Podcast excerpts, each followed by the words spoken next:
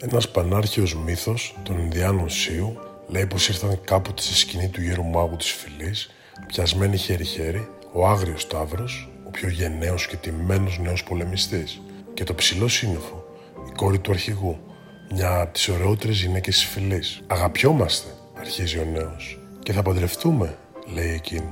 «Και αγαπιόμαστε τόσο που φοβόμαστε. Θα θέλαμε κάποιο μαγικό, ένα χαϊμαλί, ένα φυλαχτό. Κάτι που θα μας εγγυάται ότι θα είμαστε για πάντα μαζί, που θα μας εξασφαλίσει ότι θα είμαστε ο ένας στο πλευρό του άλλου, ώσπου να συναντήσουμε τον Μανιτού την ημέρα του θανάτου. Σε παρακαλούμε, οικετεύουν, πες μας τι μπορούμε να κάνουμε. Ο μάγος τους κοιτάζει και συγκινείται που τους βλέπει τόσο νέους, τόσο ερωτευμένους, να λαχτάρουν τόσο μία του λέξη. Υπάρχει κάτι, λέει τελικά ο σοφός μάγος μετά από αρκετή ώρα. Αλλά δεν ξέρω, είναι ένα έργο πολύ δύσκολο και απαιτεί θυσίες. Δεν μας πειράζει, λένε και οι δυο.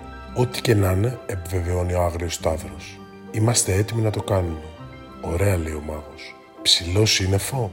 Βλέπεις το βουνό που είναι βόρεια από το χωριό μας.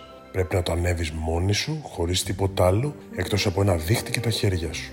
Και να κυνηγήσεις το πιο όμορφο και δυνατό γεράκι του βουνού. Αν το πιάσεις, πρέπει να το φέρεις εδώ ζωντανό. Την τρίτη μέρα μετά την πανσέλνου. Κατάλαβες; Η νεαρή κοπέλα συγκατανεύει σιωπηλά. Και εσύ, άγριε τάβρε, συνεχίζει ο μάγος, πρέπει να ανέβεις στο βουνό του κεραυνού. Και όταν φτάσεις στην κορυφή, τον πιο άγριο από όλους τους αετούς και με τα χέρια σου μόνο και ένα δίχτυ να τον πιάσεις χωρίς να τον τραυματίσεις και να τον φέρεις μπροστά μου ζωντανό. Την ίδια μέρα που θα έρθει και το ψηλό σύννεφο. Πηγαίνετε τώρα. Οι δύο νέοι κοιτάζονται με τρυφερότητα και ύστερα από ένα φευγαλαίο χαμόγελο φεύγουν για να εκπληρώσουν την αποστολή που τους ανατέθηκε. Εκείνη πάει προς το βορρά, εκείνος προς τον νότο. Την καθορισμένη ημέρα, μπροστά στη σκηνή του μάγου, περιμένουν δύο νέοι, ο καθένας με μια πάνινη τσάντα που περιέχει το πουλί που του ζητήθηκε. Ο μάγος τους λέει να βγάλουν τα πουλιά από τις τσάντες με μεγάλη προσοχή.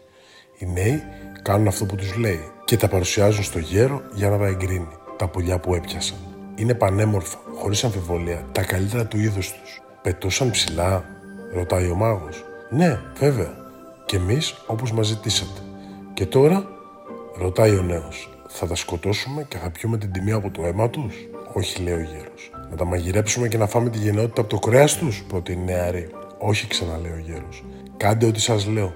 Πάρτε τα πουλιά και δέστε τα μεταξύ τους από τα πόδια με αυτές τις δερμάτινες λωρίδες.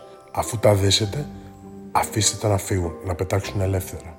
Ο πολεμιστής και η νεαρή κοπέλα κάνουν ό,τι ακριβώς τους έχει πει ο μάγος και στο τέλος ελευθερώνουν τα πουλιά.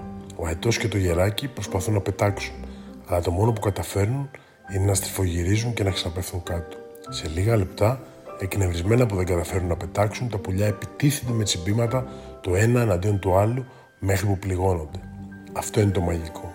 Μην ξεχάσετε ποτέ αυτό που είδατε σήμερα. Τώρα είστε κι εσείς ένας αετός και ένα γεράκι. Αν δεθείτε ο ένας με τον άλλον, ακόμα και αν το κάνετε από αγάπη, όχι μόνο θα στέρνεστε στη ζωή σας, αλλά επιπλέον, αργά ή γρήγορα, θα αρχίσετε να πληγώνετε ο ένας τον άλλον.